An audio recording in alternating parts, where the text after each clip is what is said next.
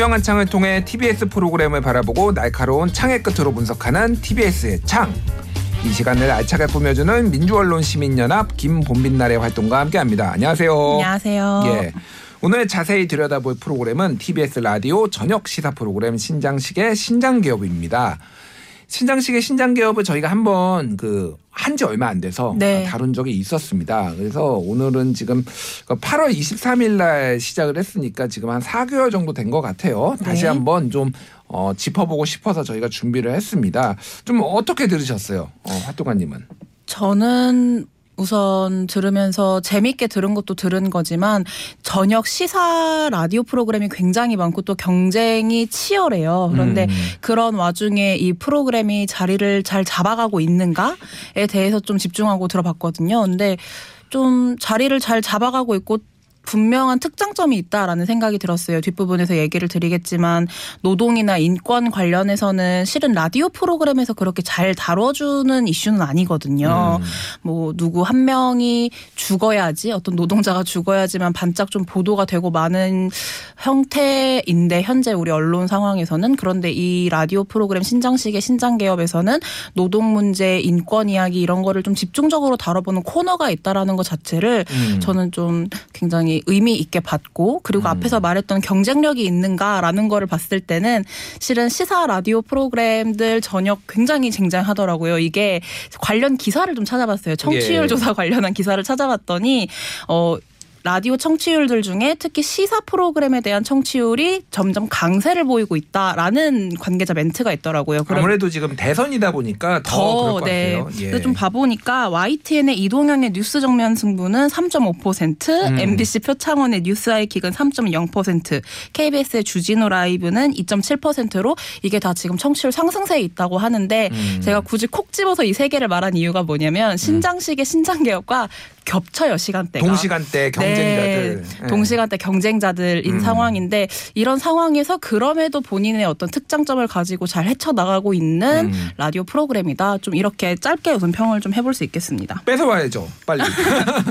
근데 예. 이게 그래도 인기가 좀 있다고 느꼈던 게 뭐였냐면 유튜브로도 한번 확인을 해봤어요. 예. 그랬더니 초반부, 그러니까 8월 이제 갓 시작했을 때는 조회수가 한 1천 회요 정도에 멈춰 있는데 지금 음. 최근 회차들을 보면은 조회수도 다 3만 회 이상은 넘어가고 있고 댓글도 막 백몇 개씩 달려 있는 거예요. 그래서 음. 저도 이제 우리 회사 내부에서는 유튜브를 관리를 하다 보니까 댓글이 백몇 개가 넘어가게 되면은 궁금하더라고. 도대체 사람들이 뭐라고 이 프로그램에 이렇게 음. 댓글을 달아둘까 하고 봤더니 뭐 응원하는 댓글들도 있지만 그날 다룬 주제에 대해서 굉장히 설왕설래하면서 같이 이야기를 나눠보는 지금 형태로 네티즌들이 댓글을 많이 달고 있길래 음. 아 그래도 이 프로그램 사람들한테 많이 관심을 받고 있고 점진적으로 인기를 끌어갈 수 있겠구나라고 예. 생각했습니다. 아무래도 이제 그 초반이다 보니까 네. 이제 그 청취율은 이제 뭐 이제 발전 단계에 있는 것 같은데 신장식 변호사가 뉴스공장에도 예전에 아, 그렇죠. 고정 출연을 하고 팬들이 많이 있다 보니까 네, 네. 즉각적으로 이제 정치 고관여층한테는 좀 발휘가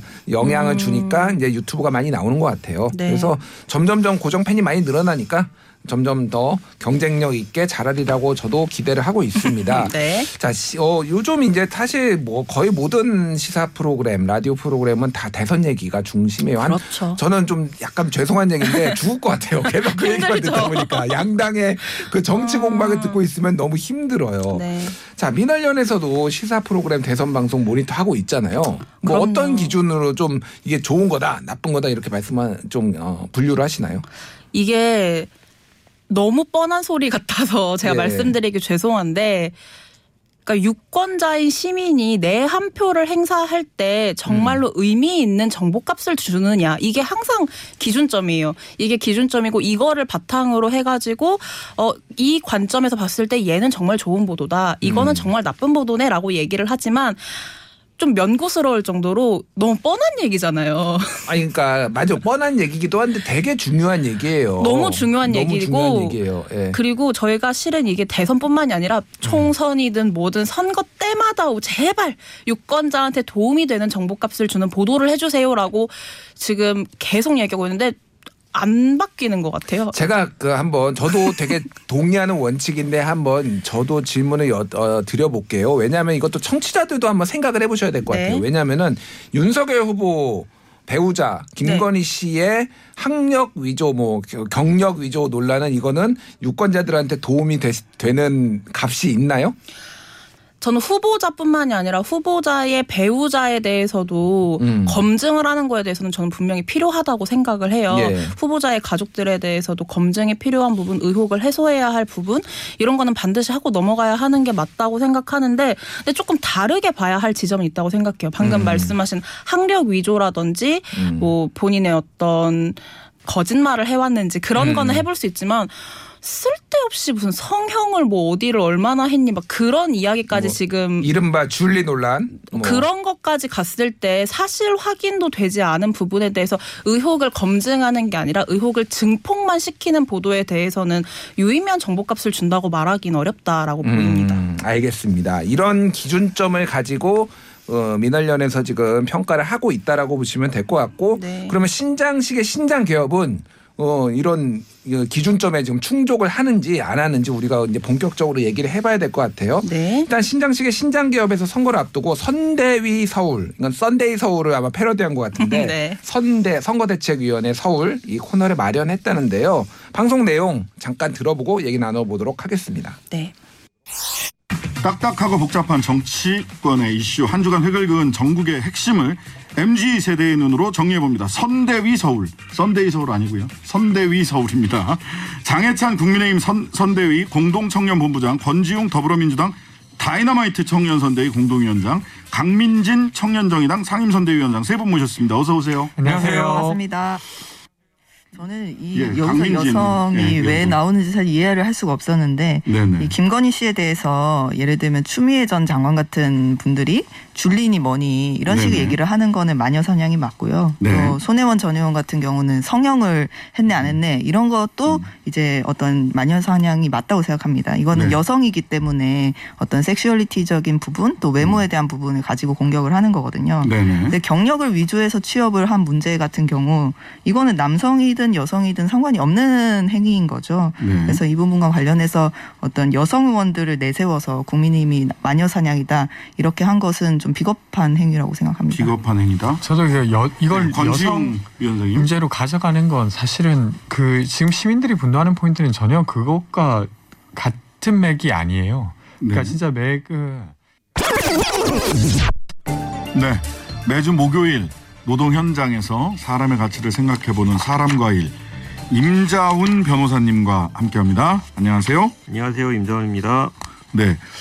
자, 3D가 학교 현장에서 불러온 비극 YTN의 심층 보도 통해서 알려졌습니다. 3D 프린터 하면은 최첨단 뭐 뭔가 막 그 무슨 지니의 마법 상자 같은 예. 그런 이미지를 가지고 있는데 이게 학교 현장에서 암을 불러왔다. 의아합니다. 어떤 일이 있었던 건가요? 그 이게 말씀하신 것처럼 21세기 연금술이다. 막 하여튼 그 이 3D 프린터 산업에 대한 수식이 되게 화려하더라고요. 그럼요, 예, 그럼요. 우리나라도 뭐 신산업 동력으로 삼아야 된다라는 얘기를 음. 특히나 이제 박근혜 대통령 시절에 정부 주도하에 굉장히 많이 나왔었는데 네. 그 산업이 많은 지원을 받고 특히 학교에서 이 교육이 많이 횡행하는 사이에 음. 어떤 피해가 발생하였는가가 최근 이제 주목이 되고 있는데요. 특히 YTN의 네. 기획 보도를 통해서. 신장식의 신장개업 이번 주 목요일 방송 중에 선대위 서울 코너와 사람과 일 어, 코너 잠시 들어봤습니다. 이제 앞에는 선거 얘기였고 뒤에는 네. 이제 노동 조건 네. 어떤 뭐 바람 이런 것에 대해서 얘기를 했습니다. 일단 선대위 서울, 예, 썬데이 서울 아니라고 신장식 어, 진행자도 강조를 했는데 어떻게 네. 들으셨어요?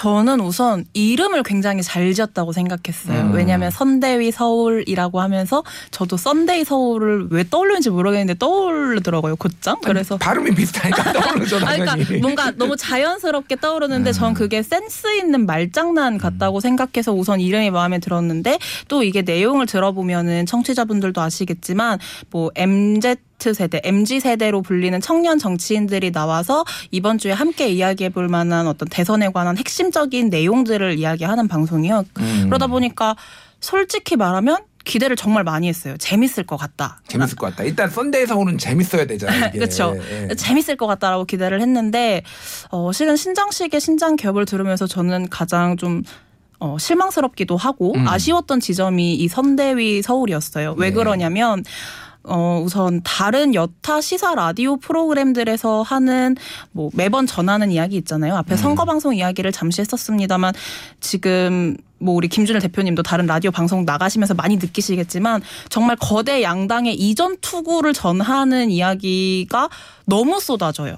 너무 쏟아지고 있고 실제로 우리에게 필요한 어떤 정책에 대한 이야기, 정책 검증이라든지 공약에 대해서 조금 더 들어가 보고 깊게 파헤치는 거는 그거에 비해서는 정말 적거든요. 저는 음. 청취자분들이 과연 지금 들으시는 분들이 대선 후보로 지금 정해져서 나온 분들 중에 그 뭐 한 다섯 명 정도 있잖아요. 그분 들의 1호 공약이 과연 1호 공약이 무엇인지 과연 다들 아실까라는 생각이 들어요. 그러니까 공약에 대해서는 그렇게 보도가 없고 매번 뭐 더불어민주당이 어쨌느니 뭐 국민의힘이 어쨌느니 이런 이야기 서로 뭐 의혹들에 대해서 검증하는 거 분명히 중요합니다만 예. 뭐 너무 그 이전 투구 형식으로만 흘러가고 있어서 아쉬운 점이 있는데 선대위 서울에서 그래서 기대했던 거는 저는 이제 정책에 대한 이야기라든지 음. 앞으로 이 대선에서 어떻게 이 청년 정치인들이 나왔으니 어떻게 함께 청년 정책이라든지 더 넓게 가자면은 음. 인권과 여성 노동 이런 얘기를 할 것인지를 좀 기대했는데 결과적으로는 다른 시사 라디오 프로그램에서 볼 수 있는 그런 이전투구 얘기를 동일하게 하고 있었고 음. 물론 뭐 안 해야 한다라는 건 아닙니다만 예. 신장식의 신장개업을 들어보면은 일부에서 뉴스 브리핑에서도 동일한 주제를 가지고 또 얘기를 하고요. 삼부에서 예. 만나보는 인터뷰이들에게서도 그 관련한 이야기들을 들어요. 예를 들어보자면 이번에 선대위 서울에서 지난 9일 처음 시작했을 때는 그 과거 SNS에서 굉장히 극우적인 주장을 했던 노재승 국민의힘 음.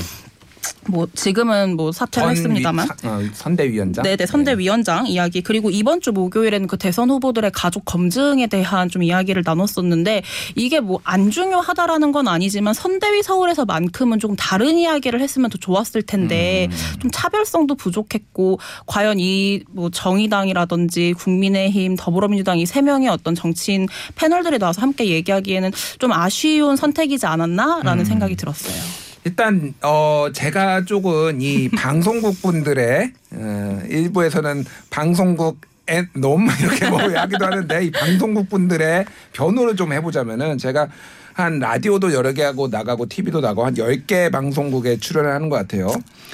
하루살이입니다, 이분들은.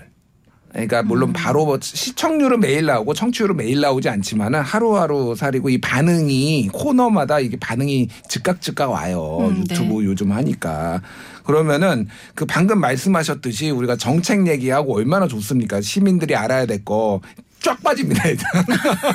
유튜브에서 쫙 그러니까 빠지고요. 너무 중요한데 빠진다는 거예요. 이게 아, 참. 그러니까 이게 우리 이 방송 제작하시는 분들이 그런 거가 안 중요하다. 이런 거는 안중에도 없다. 이런 게 아니에요. 근데 이렇게 예를 들면은 줄리 얘기하고 어 이러면은 막 댓글 막 달리고 막, 막 성취율 나고 시청률 나고 이래요. 이게 굉장히 큰 딜레마다 사실은. 그 이런 것도 좀 우리가 감안은 해주 그 비평은 쉬운데 이게 제작은 또 어렵습니다. 이것도 비평 프로그램이긴 한데 좀 네. 그런 것도 우리가 좀 헤아려 줘야 된다. 그럼에도 불구하고 동어 반복적인 주제가 계속 좀 이어지고 그렇죠. 있다. 이런 거는 좀 문제다라고 말씀하신 것 같아요. 어, 시사 방송 문제점을 얘기를 할 때 뭐 편파적이다. 네. 그리고 특정 이슈가 좀 너무 많이 나온다. 네. 그리고 뭐 프레임 쟁점이 좀 왜곡돼 있다. 뭐 이런 음. 걸로 이제 비평들을 뭐 많이 나눠서 하시는데 신장 기업은 그런 거에 좀 해당되는 게 있습니까? 어, 실은 저는 좀 걱정을 하고 들었던 어, 편파적인 음. 내용이 나올까 하고 저도 좀 눈여겨보고 들었던 지점이 있긴 한데요. 음. 왜냐하면 이게 처음 시작했을 때 이 프로그램 이 프로그램이 처음 시작했을 때 진행자인 신장식 변호사가 어쨌거나 정의당 소속 인물로 있었었고 예. 또 이야기하셨다시피 타 라디오 방송에서 오랫동안 출연진으로 그동안 해오셨던 음. 발언이라든지 입장이 있었기 때문에 시작할 때 좀 그런 우려가 있었던 걸로 알아요. 굉장히 편파적인 방송이 될 수도 있다 이런 우려가 음. 있었던 걸로 아는데 제가 지금 오늘 방송을 위해서 약 2주치 이상의 분량을 최근치 분량을 좀 다 들어보고 왔는데 제가 들었을 때는 진행자로서의 신장식 변호사는 그래도 균형적인 입장에서 조율을 해가면서 진행을 하려고 했던 인물이라고 저는 음. 보았고 예. 오히려 다른 방송 프로그램이랑 비교했을 때 조금 더 좋았던 게 있다면 다른 라디오 방송 같은 경우에는 주로 국민의힘과 더불어민주당 그 거대 양당 두 군데에서만 위주로 패널들이 나오고 있는데 음. 신장식 신장식의 신장 개혁 같은 경우에는 거기에서 조금 더 나아가서 정의 정의당이라든지 다른 좀 소수 정당의 패널도 또 함께 출연을 하거든요. 음. 그런 지점에서 봤을 땐 오히려 좀 더 그 출연진의 풀이 넓다라고 볼 수 있었던 것 같습니다. 그렇군요. 예. 그 예전에 미디어 오늘에서 조사를 했는데 네. 방송 프로그램의 출연진들 보면은 양대 정당이 80 몇 퍼센트였네요. 음, 굉장히 높은 네네. 90%에 육박한다. 너무 많이 나온다 이런 비판도 있었는데 그래도 균형을 잡으려고 노력을 한다 이렇게 볼 수 있을 것 같아요. 네. 자, 뭐 아까 전에 나왔 지만은 이제 뭐 수- 사- 수요일에는 사람과 일, 네. 화요일에는 박래군의 인권기행 이게 좀 신장식의 차별점이다 네. 이렇게 뭐 말씀도 해주셨어요. 뭐 어떤가요? 저는 실은 이거를 질문 딱 듣자마자 들었던 생각은 말해 뭐하나 너무 너무 좋다라는 좋다. 왜냐하면 청취율 안 나오는 거 아닙니까? 너무 좋은데? 어 그런데 제가 방송 듣다 보니까 예. 그 댓글 중에 그런 댓글이 있더라고요. 박래군의 인권 기행 이것만 들으러 옵니다라고 하시는 분들이 또 그러니까 좋아하는 분들은 다 골수 팬들은 있기 마련인 것 같아요. 100명 빠지고 한 명 들어오는 거 아닙니까 혹시? 아, 그거 그것까지는 제가 미처 예. 조사를 하지 못했습니다만 저는 이게 왜 좋다라고 봤냐면 앞에서도 한 번 이야기했습니다만 이게 항상 우리가 노동이라든지 사회 이슈 우리가 직접 지금 노동자로 살아가고 직접 체감할 수 있는 일들에 대해서 그렇게 방송 뭐 언론들 특히 라디오 방송에서 잘 다뤄지지 못해요. 항상 누군가 한 명이 일하다가 사망을 해야지 좀 안타까운 일들이 벌어져야지 반짝이 보도가 되고 많은 형국인데 실은 무보도도 많고요. 무보도도 음. 많은데 이런 박래군의 인권 기행이라든지 사람과 일 같은 코너를 통해서 다시 한 번이라도 조명을 해보고 함께 이야기해 볼 수 있는 기회를 갖는다라는 건 전 정말 좋게 평가를 했어요. 근데 예. 그 박래군의 인권 기행은 이게 이름이 기행이잖아요. 예, 예. 그래서 이게 라디오 드라마처럼 진행이 되더라고요. 음. 이제 이야기를 하면서 뭐 과거 이제 민주주의를 위해서 운동했던 사람들이 끌려가서 뭐 남영동 대공분실이라든지 서대문 형무소에서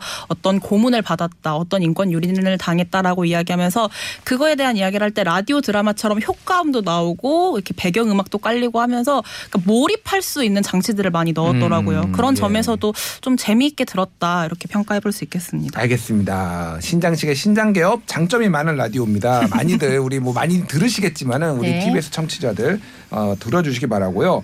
자, 뭐 신장 개업 4개월 이제 개업발 다 빠졌잖아요. 이제 이제 뭐 맛으로 승부해야 되는데 뭐 네. 어떻게 좀 보완을 하면 될까요? 제가 순간순간 오 되게 재밌다 유익하다라는 생각이 들었던 게 뭐냐면 진행자별로 이제 어떤 직업군에 있었느냐가 다 이제 차이가 있잖아요. 예, 근데 예. 신장식 씨 같은 경우는 변호사다 보니까 함께 이야기를 하면서 바로바로 답이 나오더라고요. 이건 직무유기죄가 처음부터 될 수가 없었습니다. 뭐 이런 식으로 하면서 왜 그런지 좀 법적인 키워드까지 조언을 이렇게 팁을 넣어가면서 이야기를 하다 보니까 어 되게 몰입도가 있고 좋더라고요. 그래서 신장식 변호사가 신장식의 신장 개업에서 법률적인 이야기를 코너로 한번 막간 이용을 해봐도 참 재밌을 수 있겠다 이런 생각이 듭니다. 신장식이 직접 나와 나와서 얘기하는 코너. 네. 뭐 다른 사람이 뭐 진행하는 거나 물- 묻는다든지 뭐 이런 변화를 주면 좋겠다 이렇게 말씀하셨습니다.